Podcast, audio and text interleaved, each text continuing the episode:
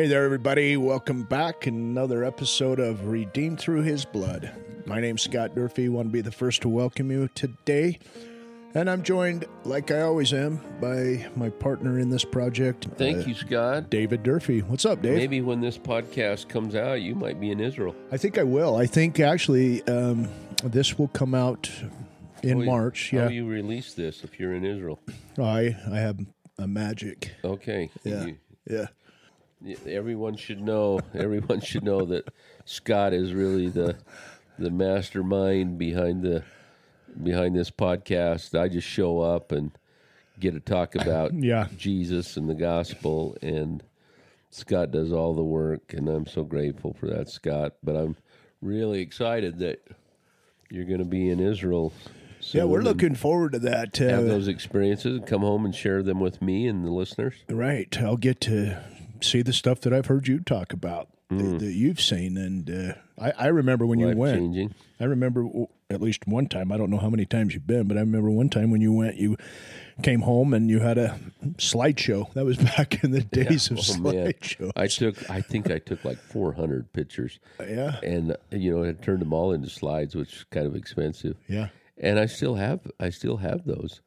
And I, I, th- I thought I got to go to the Family History Center What do you do with those today? and right? turn those slides into, you know, put them on a thumb drive or something, Yeah. uh, well, so I can have those. I know you've been doing that with your family, your your Super 8 yeah, my- my videos or whatever like that. Yeah, that's been Yeah. really sweet. I'm putting them on digital, Really digitizing those. That's kind of a nice service that the church offers. I'm grateful for that as well, even though we haven't taken advantage of it yet. amazing. It takes time. It's kind of Yeah. a slow process. It's not easy. Yeah, I ran into one of your kids the other day at the basketball game, and uh, I can't remember how it got brought up, but Aubrey said uh, he's either at Costco or at the uh, Family History. Yeah. and uh, you know that that's I love spending time at both those. Yeah, me too. That's fun. hey, welcome everybody. Uh, we we really appreciate those of you who have responded to our invitation, and I'm going to extend it yet again. We would love to hear your experiences around the things that we talk about here. We we've done several wonderful.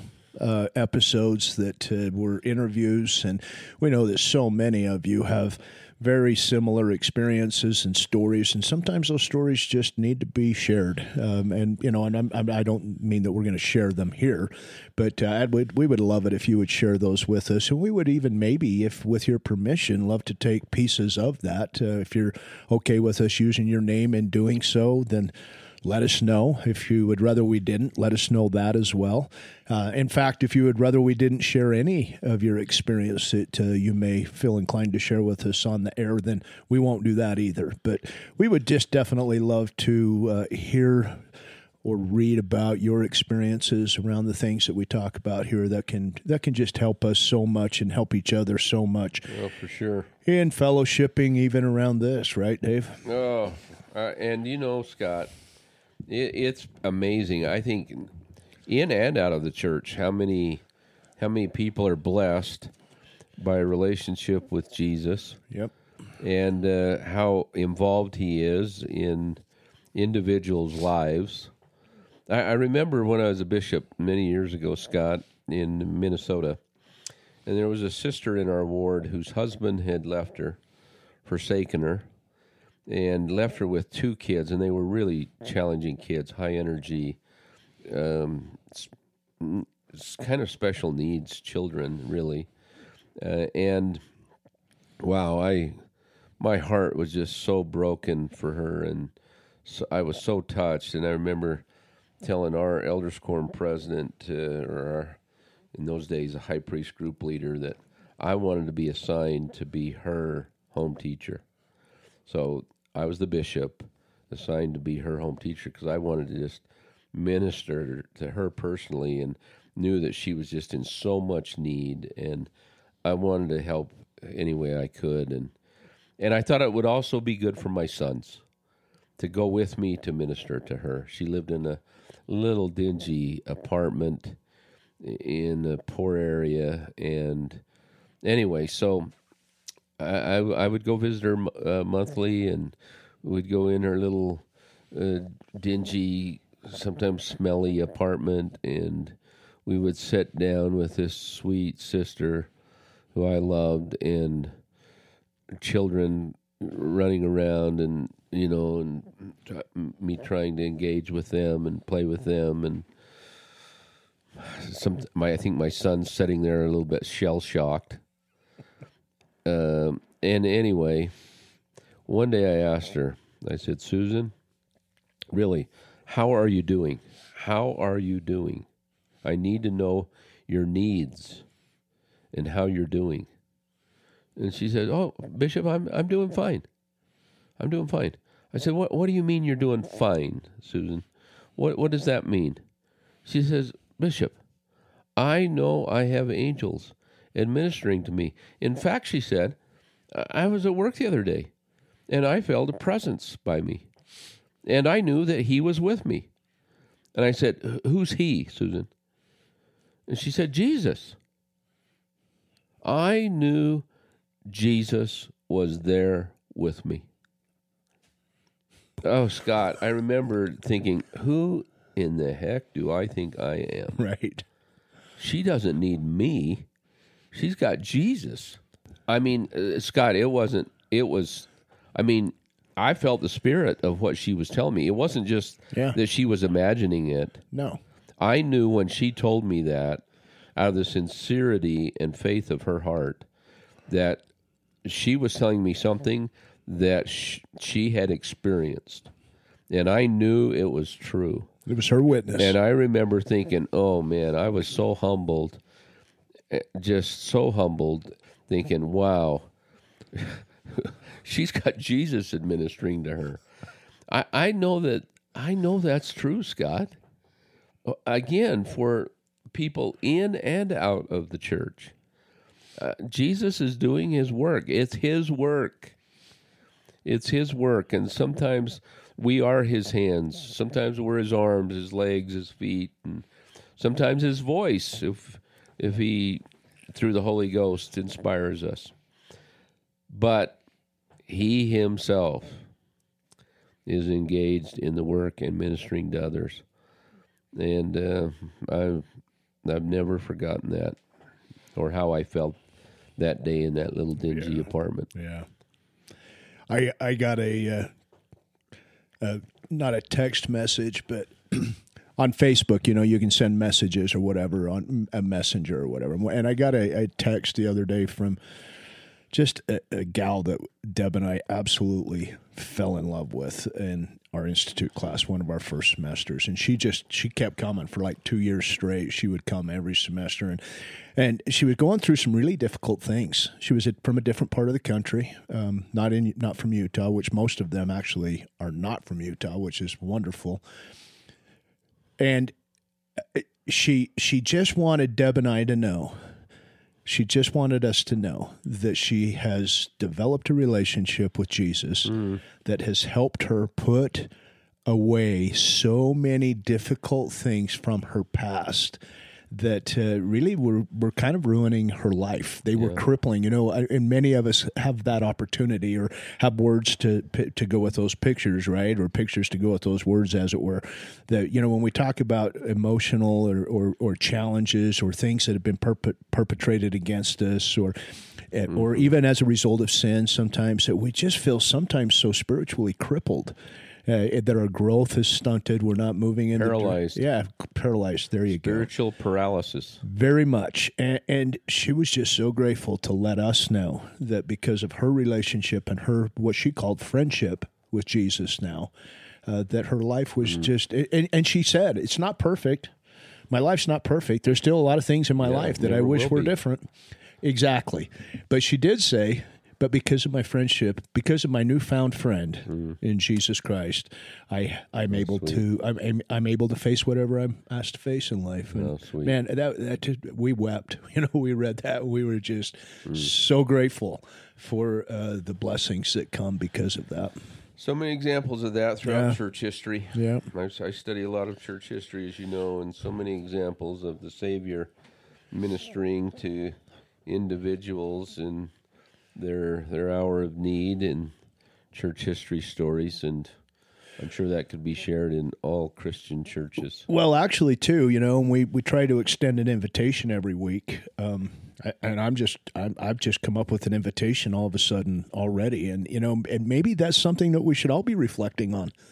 Maybe we should all be looking at our lives and keep a journal where we're talking about or where we recognize or where we're keeping track or or or giving um, words to the experiences that we're having like your friend did Yeah. you know in Yeah. minnesota if that was written Well, down and and and the spirit was given opportunity to bear witness through the writings of that to maybe a future generation or maybe a friend Mm. or or or or maybe back to me in my own Yeah. forgetfulness right We should all be having seeking.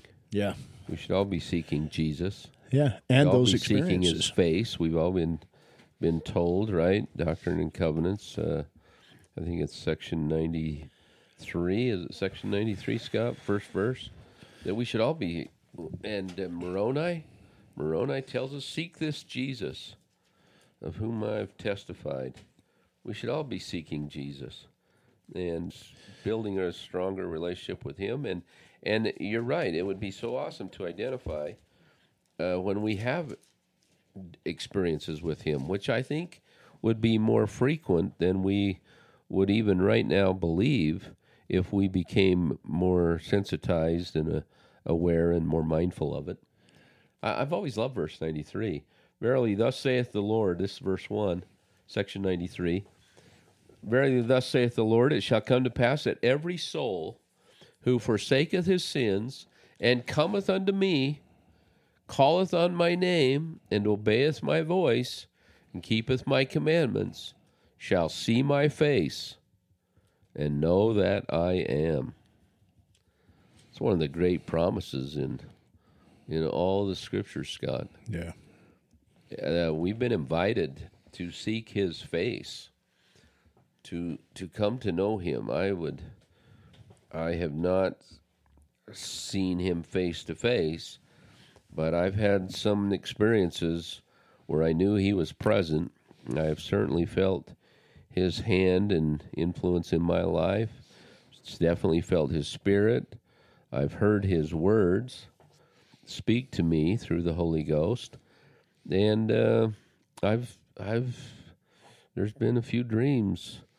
I've dreamed a dream and or or had a vision of uh, of Jesus and felt His love and meekness and humility. So hope that we all will, and I think maybe really studying deeply studying uh, His sacrifice, His His atoning redeeming sacrifice, Scott, really helps us to feel that connection and really have a relationship with Him. And so maybe we can kind of try to get down the road and go a little further here on the events. I've always loved this description of the atonement of Jesus Christ by James E. Talmage in Jesus the Christ. He writes, uh, Christ's agony in the Garden of Gethsemane is unfathomable by the finite mind, both as to intensity and cause. He struggled and groaned under a burden such as no other being who has lived on earth might even conceive as possible. It was not physical pain, nor mental anguish alone that caused him to suffer such torture as to produce an extrusion of blood from every pore, but a spiritual agony of soul, such as only God was capable of experiencing. No other man, however great his powers of physical or mental endurance, could have suffered so. And then, in another quote from uh, uh, Elder Talmage, he goes on and he says, On the cross, it seems that in addition to the fearful suffering incident to crucifixion, the agony of Gethsemane had recurred, intensified. Let me repeat that. On the cross, the agony of Gethsemane had recurred, intensified, beyond human power to endure. In the bitterest hour, this is on the cross, in the bitterest hour, the dying Christ was alone.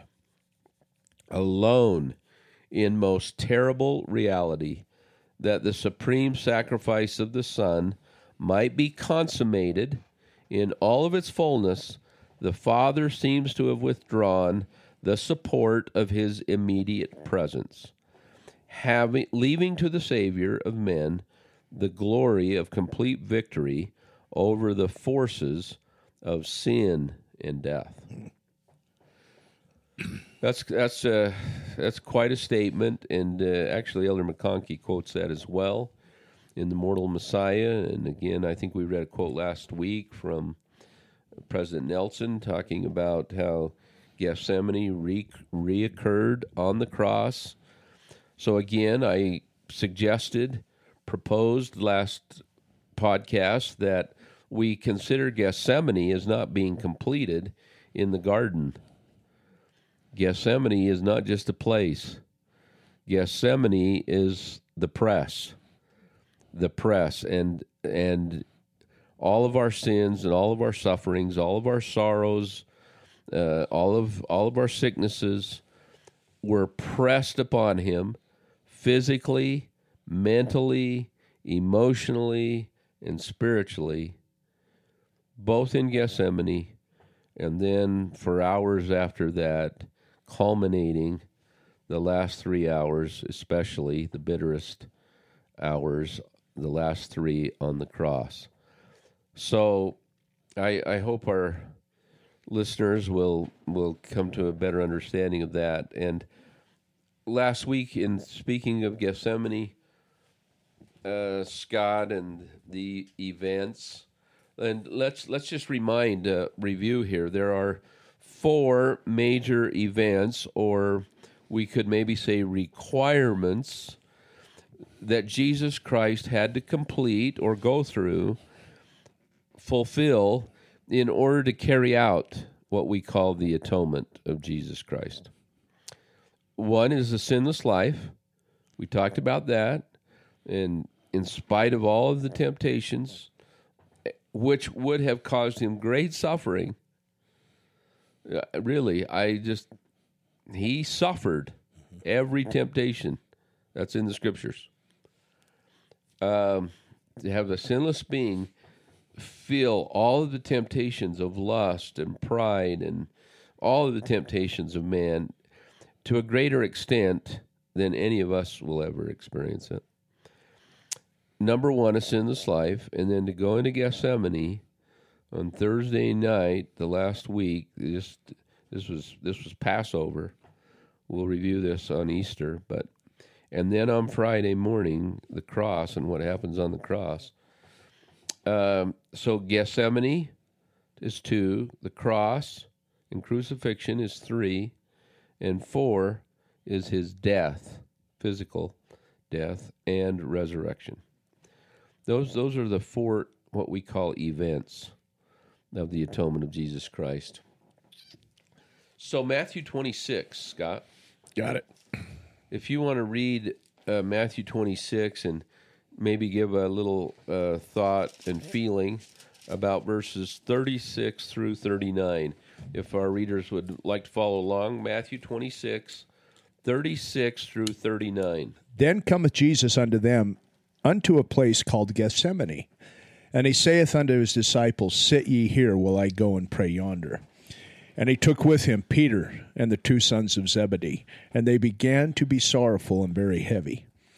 Then saith he unto them, My soul is exceedingly sorrowful, even unto death. Tarry ye here, and watch with me. And he went a little further, and fell on his face, and prayed, saying, O my Father, if it be possible, let this cup pass from me. Nevertheless, not as I will, but as thou wilt. Uh, you know the emotions when I when I hear this and think about so much goes on. I mean, I I almost can see this taking place as he comes into the garden called Gethsemane. Now we know that me that Gethsemane, right, means the place of the olive press, right, Dave? And so It's the oil press. the oil press. And so we, we, we understand the connotations and stuff that come here. But he says to his disciples, Sit ye here while I go and pray. And then he take with him the sons of Je- Zebedee, James and John, right? Mm-hmm. And, and he began to and, and began to be sorrowful and very heavy. And, and so you can just if you can just picture with me this event, you know, in the evening taking place. Um, he's heavy. You can imagine the the feeling that's coming around. Last week you you were talking about this, and you even said I'm I'm even feeling melancholy i think you said just thinking about or just talking about these things. And so that you know that must have been happening there. Then he said unto them my soul is exceedingly sorrowful even unto death. Tarry ye here and watch with me. What if you were james and john? In in the uh, Gospel of Mark, in the Joseph Smith translation, it talks about what they were feeling, yeah. And they were feeling the Yeah. same thing. yeah. But I'm sure Jesus, even to a greater extent, well and then he goes a little further and he falls on his face you know that's, oftentimes that's the phrase that gets me. Me too, because so many, so often, you know, we when we talk about it, I don't know how this comes up, but I think because of the art that we see about the Garden of Gethsemane and so on. But I, we, all, I've always just thought of Jesus just walking up, you know, Yeah, maybe maybe kneeling down, maybe brushing things away that would have impeded his comfort, you know, to kneel down by a, a rock or a bush or whatever. But no, he fell on his face. He fell on his face and he prayed, and he, he must have known. He did know. I mean, and he was beginning to feel it. Oh, my father. Oh, Father, please. You know, I, I, I, uh, I know what's co- get, what's coming here, but if it's possible, can you just take this away from from me? But but nevertheless, nevertheless, not my will, but your will. I remember, I remember, or I'm having a remembering of our counsel in heaven. I'm remembering the things that we talked about. I'm remembering that for the effects of the fall of Adam and Eve, this has been put into place. I already know the doctrine Jesus must have been thinking that's taught in 2 Nephi 9, 7 through 9, where if he didn't go through it, that we'd all go back to our original state and that our our, our spirits would become subject to the devil. Uh, and, and so I I mean, just that alone, just that weight alone would have been enough to do any mortal in, David. Yeah, I, he fell on his face. So I I have a favorite picture that, and I don't even know who the artist is. I don't even know if anyone knows of an angel administering to Jesus, and he's completely laid out, completely laid out in agony, and an angel uh, trying to administer to him. And um, I just I just uh, think it's it's different when you see him falling on his face that it's so heavy and he hasn't even yet begun to bleed from every pore. So I I love the description that Matthew gives us and Mark gives us uh, the the Gospel of Mark Scott in uh, Mark chapter 14 verses uh, 32 through 36. And they came to a place which is named Gethsemane. And he saith to his, his disciples, Sit ye here while I shall pray. And he taketh with him Peter and James and John, and began to be sore amazed, and to be very heavy. Now, now in the JST, it says that his disciples were sore amazed and began to be very heavy. So they were they were feeling it too, no doubt. Being with the Savior, observing Him, knowing what He was feeling, they began to feel it as well. So continue there. And he saith unto them, My soul is exceedingly sorrowful, even unto death. Tarry ye here and watch. And he went forward a little, and fell on the ground, and prayed, there it is again, though. Fell on the Yep. ground. and prayed that if it were possible, the hour might pass from him. And he said, Abba, Father, all things are possible unto thee. Take away this cup from me. Nevertheless, not what I will, but what thou wilt. Uh, we can all hear, I think, Elder Holland's voice talking about Abba. Yeah. which means daddy. It's the most intimate form uh, for daddy. Abba, father, daddy, if it be possible. all things all things are possible unto thee. Take away this cup from me. Nevertheless, not what I will, but what thou wilt. I I don't know, the humility and meekness of Jesus I think are and his love for the Father, his desire to be obedient to the Father, I think are maybe his most uh, significant and powerful characteristics that uh, we should all we should all seek. So I th- I think uh, Matthew and Mark give us kind of a, a different sort of picture uh, of Gethsemane than sometimes what we what we see in the some of the great artwork that's been done trying to portray Jesus in uh, in Gethsemane, and uh, I think it's also uh, interesting that in uh, the writings of Isaiah, as quoted by Abinadi in Mosiah chapter 14. We actually, I think, read this last week about him being bruised for our iniquities. Uh, and we read the verse, I think, is it verse 10, Scott? In, in uh, turn there real quick if readers want to review this with us. Mosiah chapter 14. Uh, this is uh, Abinadi actually quoting Isaiah 53, but verse 10 reads, Yet it pleased the Lord to bruise him. He hath put him to grief. When thou shalt make his soul an offering for sin, he shall see his seed. Now it's it's an interesting idea. I don't I don't I don't know about this, but it's an interesting idea to, to contemplate. Did Jesus see all of those who would take advantage? I mean, I think his seed are those who would be spiritually born again. Did he see what the the transforming blessings and the miracles that would occur in his seed as a result of his atonement? Did he get a, a glimpse of that in in that moment? Did time stop and stand still? And did he see the the minions of people who would uh, participate through repentance and uh, receive the blessings and which would include even all the all the consequences that he had suffered for. And uh, elder merrill j. Bateman in general conference years ago said i'm quoting in the garden and on the cross jesus saw each of us and not only bore our sins but also experienced our deepest feelings so he would know how to comfort and strengthen us. That's even our deepest feelings. He did he see all of that? Yeah. Did he see you? Did he see me?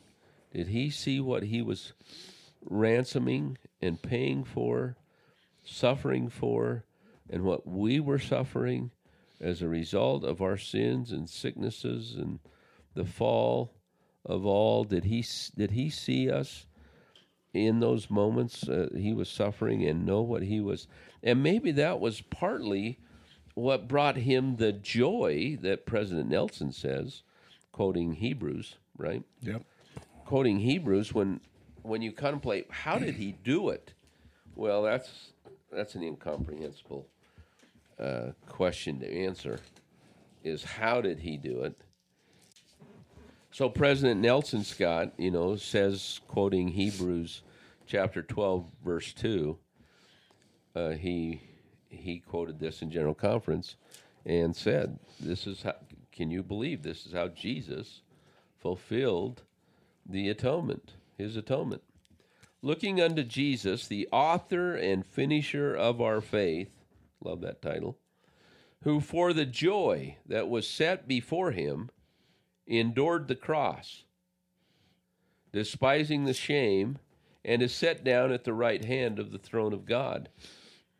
Well, I, I love that, but I think that joy that was set before him was seeing all of those who would be blessed by his atoning sacrifice and suffering. Mm-hmm.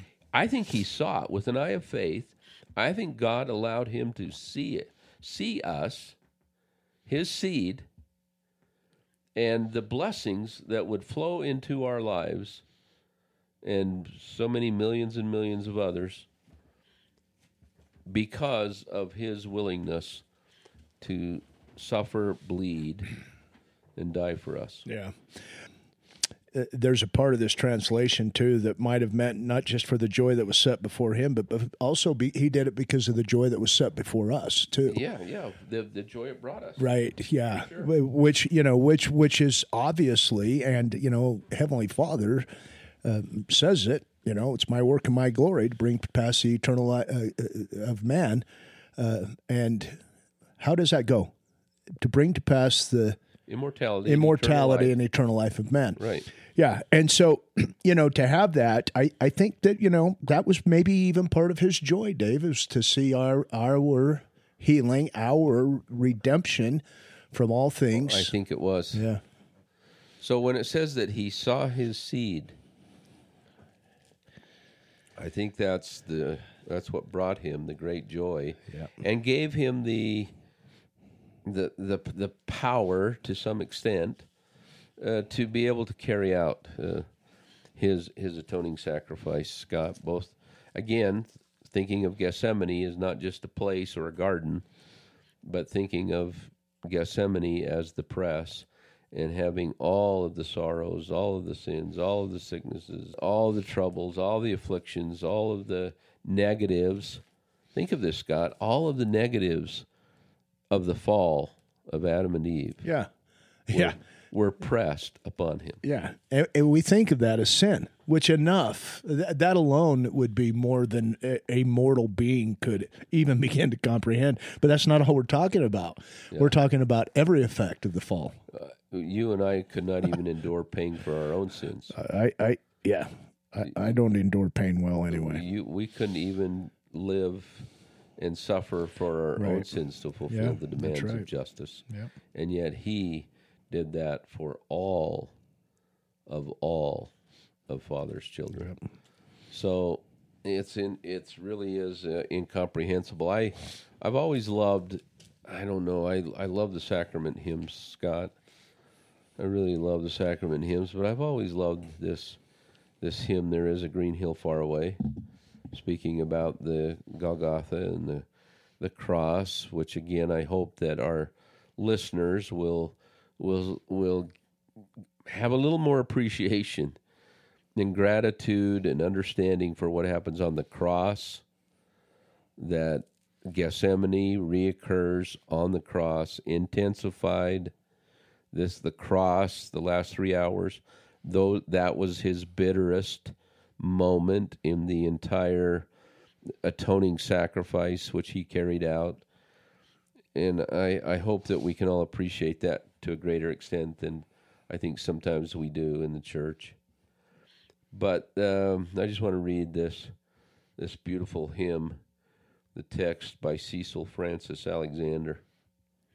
There is a green hill far away, without a city wall, where the dear Lord was crucified, who died to save us all. We may not know, we cannot tell what pains he had to bear, but we believe it was for us he hung and suffered there. There was no other good enough to pay the price of sin. He only, only He could unlock the gate of heaven and let us in. Oh, dearly, dearly has He loved, and we must love Him too, and trust in His redeeming blood and try His works to do. I I just love this this sweet hymn and poem put to music because I, I think it's kind of the culmination of the uh, the suffering of Christ and the effect that it should that it should have on us when we understand what he suffered for us. So we've talked about Gethsemane, not again just as a place, but as a condition. this, uh, all the sins and suffering pressed upon him. Um, at three o'clock, at three o'clock, uh, I I don't I know we don't have a perfect chronology of these events, Scott, and some put the the renting of the veil. The veil was rent. Now the the veil in the temple was a heavy, thick curtain that separated the holy of holies from the from the rest of the temple. When Christ called out, I believe that was that was rent when he cried out, "My God, my God, why hast thou forsaken me?" And I believe that that's when the earthquake take, took place. Some do not believe the earthquake quake w- took place until maybe after Jesus had died. I, again, we don't know the events. I kind of like to think of it as being in, within that three hour of time between 12 noon and 3 p.m. on Friday. But but nevertheless, as we said last week, all of Mother Earth and all of the rocks and plants and all of heaven and earth were were moaning. I, I think uh, where were you, Scott? Where was I when Jesus was doing this? Did we get a glimpse? Were we able to to get a glimpse, even in our premortal state, as he was actually carrying out these events that we had exercised faith in? Since our premortal existence, uh, since we were created as spirits. We knew that He would do this. This event, were we able to get a glimpse of it? I think that's again what Isaiah is actually t- talking about a little bit. That in uh, Isaiah fifty three that that we we viewed him, but we esteemed him not. Uh, we didn't fully understand or appreciate it. Uh, uh, it's it's it's hard to know, you know, um, but I know, Scott, that it happened.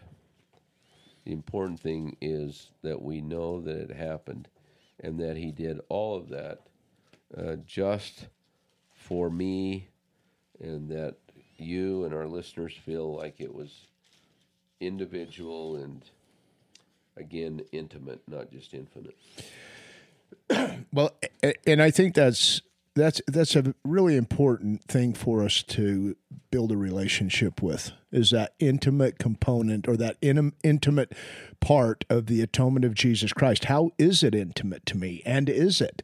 Because you know, just because um, we say that it's intimate, that does that does mean that it's covered us, and that does mean that every one of us, uh, and and personally, and for our unique and individual trials, but you know that intimacy really has to be reciprocated in order for us to partake mm-hmm. uh, of the blessings of the uh, atonement of Jesus Christ, and uh, and we also know that that's that takes a great deal of effort on our part, and this goes back to you know we talk about in the beginning of our podcast, we talk about some important principles, getting to knowing who we are, knowing whose we are. We talk about the uh, pre-existence and the role of the atonement of Jesus Christ in the pre-existence. We talk about the fall, and we've done a lot of that lately.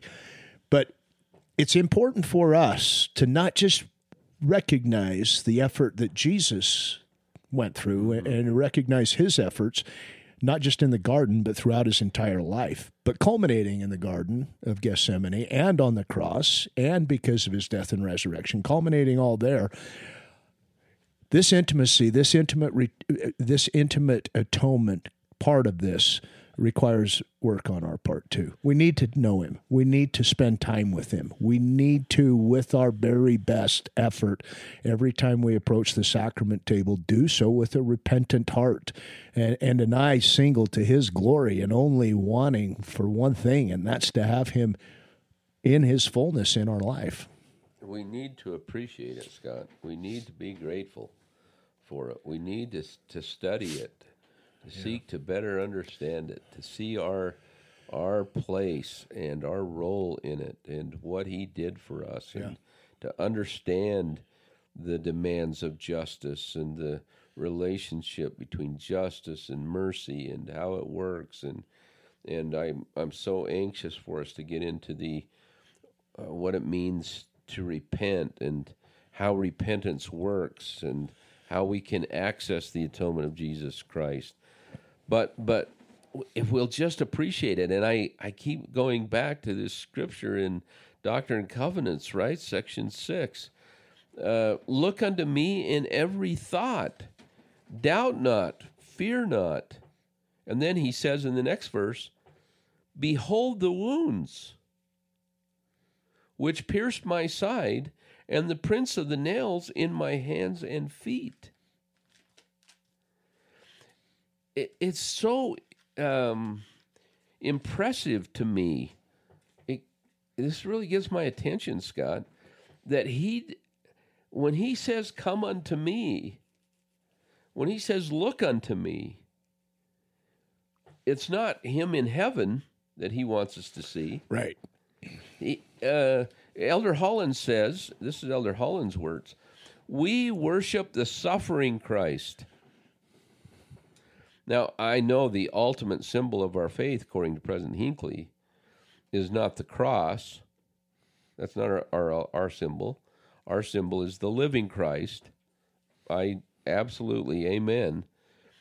But it's the suffering Christ, the, the whose the wounds in his side and the prints of the nails in his hands and feet and and we're going to talk about this soon uh, today as we talk about the resurrection that's what we should think of when we partake of the sacrament every sunday we we take that little piece of bread torn torn broken bread representing his torn broken flesh and we take that little cup of water representing his blood from every pore. So great was the anguish for the sins of his people. Mosiah 3 7. And that's what we should think of. I know it's so easy to be distracted, N- not just daily in, our, in the world that we live in, but even in, in sacrament meeting. It's so easy to be distracted, even in sacrament meeting. Yeah. Yeah. Yeah. Yeah. And eh, it's it's hard to even think about these things in sacrament meeting if we're if we're not really focused on it, appreciating it, feel feel the the necessary gratitude that that he expects us to feel and to really worship him as he expects us to worship him. A couple of weeks ago in our institute class that Deb and I teach, um, we were talking about these things, and we were talking about how important uh, it is that our worship at the during the sacrament is, you know, in line with the things that we're talking about. You know, we we we've also said, David, that when Jesus in Matthew 11 says, "Come unto me," all you that labor, labor and are heavy laden. That's where he's asking us to come, is to the garden, right? And we were talking about this garden, the foot of the cross. Yeah, exactly. And so we garden were tomb. we were talking about this, and we talked. You know, you mentioned getting distracted even in sacrament meeting. Well, one of the young men, and a great young man um, that comes to our institute class, he has a calling in his ward and, and his YSA ward, and one of the one of his responsibilities is to um, find those that should be there and find out why they're not. and, uh, you know, it, which is a great thing. And he asked me specifically, he says, but, but I have this job in, this responsibility. And my responsibility is, is I, I, I get started looking across the entire congregation looking for these people, and I'm not done by the time the sacraments passed. So what should I do about my job? about my callings what he said. Uh, what a sweet what a sweet sweet devoted question right? Mm-hmm. but i think that's i think that i think that can happen i think even in our own busyness that we can get distracted from going to the garden going to the foot of the cross and going to the resurrection uh, especially uh, you know as we're invited to do so at the sacrament. I think that's something we do need to be be careful of. Yeah absolutely scott. Yeah thank you. Well so on the cross at uh, at 3 p.m. Hit uh, the scriptures record his last statement. He makes seven statements in the uh, six hours that he hangs on the cross. Scott, he it's recorded that he makes seven statements. That's a that's an interesting study. Invite all of us to make that study, especially during Easter week or on Easter Sunday. What were the seven statements that Jesus made? Seven being, I think, significant number. Anyway, his last statement is, "It is finished. Into thy hands I commend my spirit." And it's recorded that he gave up the ghost.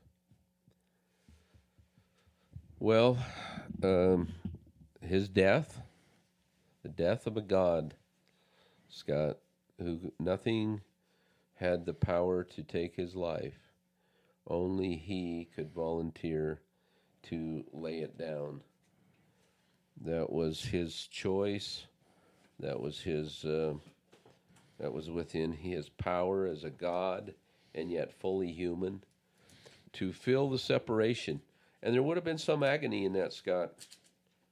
There would have been some agony. I think that being human, being mortal, that it's been uh, well documented of how the spirit wants to hang on to the body and how even the, the most faithful individuals um, death is not easy the body leaving the spirit we can only have a we know a fullness of joy when the body and the spirit are reunited but jesus again as part of his sacrifice sacrifices and lays lays down his mortal yet immortal body and goes as a spirit into the uh, into the spirit world so death occurs 3 p.m on Friday of Passover.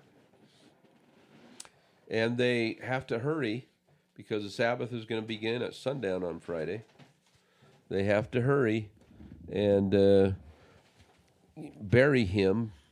According to the Jewish law, you can't bury anybody on the Sabbath. So the uh, sweet Joseph of Arimathea offers his tomb, and uh, they prepare his body, and they they bury him. And so for some 40 hours, Scott, I mean, we we celebrate, we talk about his death being 3 days, and it was on 3 days. It was uh, as the Jews reckon time.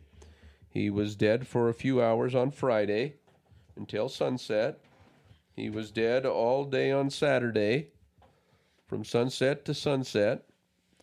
And then by sunrise, Sunday morning or early in the morning, he is resurrected. So he's he's probably only in the spirit world, separated from his body for about 40 hours. Um, but three days. And uh, I love the stories that we have and the eyewitnesses, Scott, that we have of the uh, of the resurrection of Jesus Christ and understanding and having a testimony of the physical resurrection of Jesus Christ is absolutely essential and critical for us as followers of Jesus Christ to have a testimony of and to exercise our faith in and with the eye of faith to be able to see the resurrected, perfected, now Jesus Christ. He was always sinless. He was never perfected until he received his perfected, immortal body of not flesh and blood now, but flesh and bone. And I love the idea and the fact that the first person he appears to is a woman. And I love the story, my favorite, of John chapter 20 of his appearance to Mary. You know, the women go go to the grave early on Sunday morning, and uh, the the stone has been rolled away, and they run back and they tell Peter and John. This is all recorded in in uh, the book of John, and uh, John chapter twenty. And they run back and tell Peter and John, the disciples. Peter and John run to the tomb, uh, kind of it's kind of sweet how John records that that he outruns Peter. he's he's probably ten years younger than Peter, and he outruns Peter to the tomb, and they get there, and John doesn't go in unt- until Peter gets there, and Peter gets there, and they they look in, and uh, they see the they see the linens folded. That I guess Jesus or an angel, I don't know who, took the time to fold those linens, burial clothing, um, covering, and um, and then they run, and Mary stays behind in the garden, and that amazing story of her thinking she sees the gardener, and um, she says, you know, if if you know where they've taken him, please tell me. And um, he just says, Mary. And just hearing her name spoken by her Savior, and it's unclear to us what really their relationship is and how close they may or may not have been, but just hearing her name spoken by him, she knows that it's Jesus. And she rushes forth and she holds him. You know, it's interesting that I love the JST change in that verse. You know, that in John, King James Version, it says, Touch me not. But in the JST, it says, Hold me not. So apparently she's holding him, hugging him, embracing him. Um, and she and he says, Mary, you gotta let you gotta let me go. I've, I haven't even been to my father yet. I haven't even been to my father. So sweet this relationship. Well, there's a, there's we get a little insight uh, to that as well in, in verse 11 of chapter 20 here it says Mary stood without the sepulcher weeping. Yeah. Well, that's why she she sees this man and she Yeah. she thinks he's the gardener because Right, her eyes right. are so filled with tears. Yeah. She's weeping so hard. Yeah. Yeah. Anyway, Scott, uh, Mary, the first witness, Mary Magdalene, the first witness of the resurrected Jesus Christ. Then he appears to other women. He appears to the disciples that evening, Sunday evening. He appears to the disciples. Thomas isn't there. So there's 10 disciples, 10 of the 12 apostles are there. Uh, Judas, of course, has committed suicide by now, and Thomas is absent. How would you like to be Thomas? Yeah. FOMO. Late to his meeting. Yeah. Yeah. yeah. Late to his meeting, or maybe he's running an errand uh, for Peter or someone else, who knows. But wow, to, to later find out from the other disciples, the other 10, that Jesus had appeared to them. And it's so awesome in Luke 24. I love the account in Luke 24 where Jesus asked for something to eat. As I think only because I don't thi- I don't I don't know if immortals have to eat, but I don't think they do. But they, I guess they can.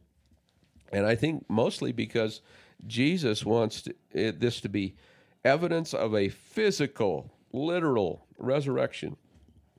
He asked them to give him something to eat. And they give him some fish.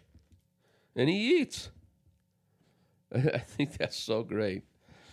Uh, you know, the, the to witness of a physical resurrection. And then in Luke 2, in our Luke chapter 24, in Luke as well, there's this other story of him eating with the breaking bread with the two on the road to Emmaus. He appears to them. Uh, some of them think we, there's one of them named Cleopas, and others believe that the second one was Luke. That perhaps uh, Jesus wanted to appear to two Gentiles uh, to be an eyewitness to them, and for Luke to be a, a an eyewitness of these events. And Luke actually says that that these this this gospel in the book of Acts are the result of eyewitnesses of these events. And and uh, anyway, I I love that story on the road to Emmaus. He appears to them, and then he appears to 500 brethren at once. Paul tells us in in some sort of a priesthood meeting up in Galilee. He appears to uh, several up there with with the apostles in a that are presiding in a priesthood meeting. Uh, we have so many eyewitnesses and evidence, Scott, of a physical resurrection in the Bible. But I think one of the greatest evidences and witnesses of the physical, literal resurrection is, of course, in 3rd Nephi chapter 11, right? When he appears, sometime shortly after his resurrection, after he has ascended into heaven, he's with the apostles and his disciples, his followers in Jerusalem for some 40 days, right? That's all recorded in Acts. And then he ascends into heaven. And the angels bear witness that he'll come again.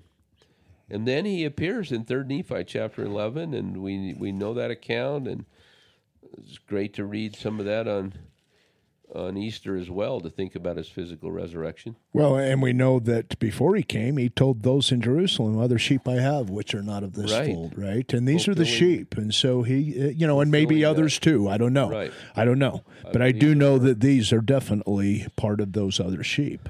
And he appears to them and and it's amazing how he introduces himself in fact why don't you just read that scott in uh, third nephi i think beginning with about verse 10 uh, third nephi chapter 11 Yeah, yeah, yeah. starting with about verse 10 when notice how he introduces himself to the, to the uh, 2500 people gathered at the temple in bountiful You know, you said start at verse ten. I'm gonna I'm gonna start a little earlier than that because I think the the this whole setting, Dave, is so beautiful. Right, uh, the third time, so they're hearing this voice. The Yeah. people there are hearing this voice. towards it And, and on this third time they heard it, it- they heard it, and it said unto them, Behold, my beloved Son, in whom I am well pleased, in whom I have glorified my name. Hear ye him. okay so the father introduces him Right, and then and then I'll go to ten now. and uh, this is the introduction of Well, I'll, Jesus of himself. yeah. Well, I was, I'll start with nine actually. And it came to pass that he stretched forth his hand and spake unto the people, saying, Now I just want in your own mind's eye to place yourself in this experience. Behold, I am Jesus Christ, whom the prophets testified should come into the world. And behold, I am the light and the life of the world. I have drunk out of that bitter cup which the Father hath given me, and have glorified the Father in taking upon me the sins of the world, There it is again. in the which I have suffered the will of the Father in all things from the beginning. I, it's it's a that introduction of himself, Jesus introducing himself, Scott, is doctrinally so critical, important. You know, the prophets have testified to me, right? okay, you gotta have prophets. Yep, yep. Gotta have prophets. And then he goes on to describe the I drank the bitter cup. I have fulfilled it. The will of the Father. I have suffered, he says, the will of the Father, right? I suffered eh, for all the sins of the world and consequences. Yeah.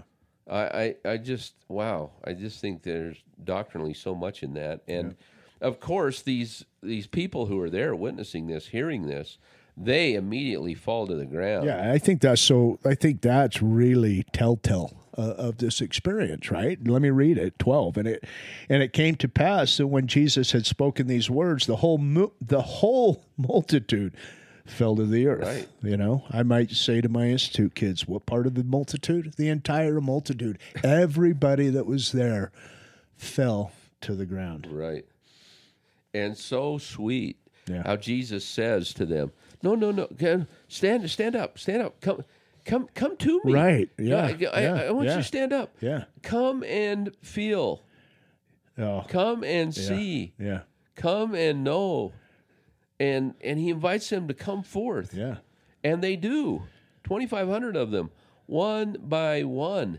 And he says to them thrust thrust scott. Thrust your hands into don't my put side. your hand in. Yeah. thrust your hand into my side and feel the prints of the nails in my hands and feet that you may see and know and feel. Wow and they they all do. They they all become witnesses physical witnesses. Here's the physical evidence of uh, the the literal resurrection of Jesus Christ. That a man died, Scott, and came back to life, and chose chose in this case to keep the scars of his death or the instrument of his death, the crucifixion, Yeah. as evidence of who he was.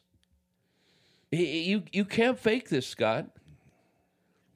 Thrusting their hand into his side, Yeah. feeling the prints of the nails in his hands and feet, he chose to keep those marks and he'll show us that's according to doctrine and covenants section 45 when he comes again in the second coming th- he will show us those marks and we'll know this is the christ it will be unmistakable that these are the evidence of his death and his resurrection and after they do this one by one oh man it's so sweet Yeah. the next verse right about what read what they shout Yeah, and, and when they had all gone forth and witnessed for themselves, they did cry out. We, we know we, we, we use this phrase to cry out. I mean, when we hear the word cry out in Scripture, I mean it has it has significant meaning, right? There, It there's a reason it's called cry out. They did cry out with one accord. In other words, they were in unison. They had unity. they right? all had the spirit Right. And they cried out, saying, Hosanna, blessed be the name of the Most High God. And they did fall down to the feet of at the feet of Jesus and did worship him. Well, I love that, and I think it's so critical that we understand the difference between Hallelujah and Hosanna. Yeah. You know, Hallelujah is praise Him. We praise Him. We adore Him. But Hosanna literally means this is a cry out, and it literally means save us, save us. Hosanna. The literal resurrection of Jesus Christ, God, and the testimony of the prophets, himself being the greatest witness and teacher, that all because of him will be resurrected. As in Adam all die, even so in Christ shall all be made alive. 1 Corinthians 15. Um, I know that all of us and all of our loved ones, everyone, good, bad, evil, all of mankind, uh, man, woman, children, all mankind will be resurrected uh, to their physical bodies perfected. Uh, and without that physical resurrection, Scott, uh, we would have, again, we have read this in Second Nephi chapter 9. Without the physical resurrection, we would have become all sons and daughters of the devil if there would have been no resurrection. Uh, there's something about the importance of our physical body and the resurrection that gives us power over Satan and gives us power to continue to grow and progress and to become like our Savior and to become like ultimately our heavenly parents. And uh, praise be to God for the plan of redemption that allows us to become like our heavenly parents, uh, which would not be possible without the the suffering, the, the sinless life, the suffering, the death, and the resurrection of of Jesus Christ. So, Scott, I so grateful. I'm sure there's other things that could be said about the events of Jesus Christ and His atonement, but um, I'm anxious for us to move on now, and in our next podcast, begin to talk about the effects and the blessings of the atonement of Jesus Christ in our life.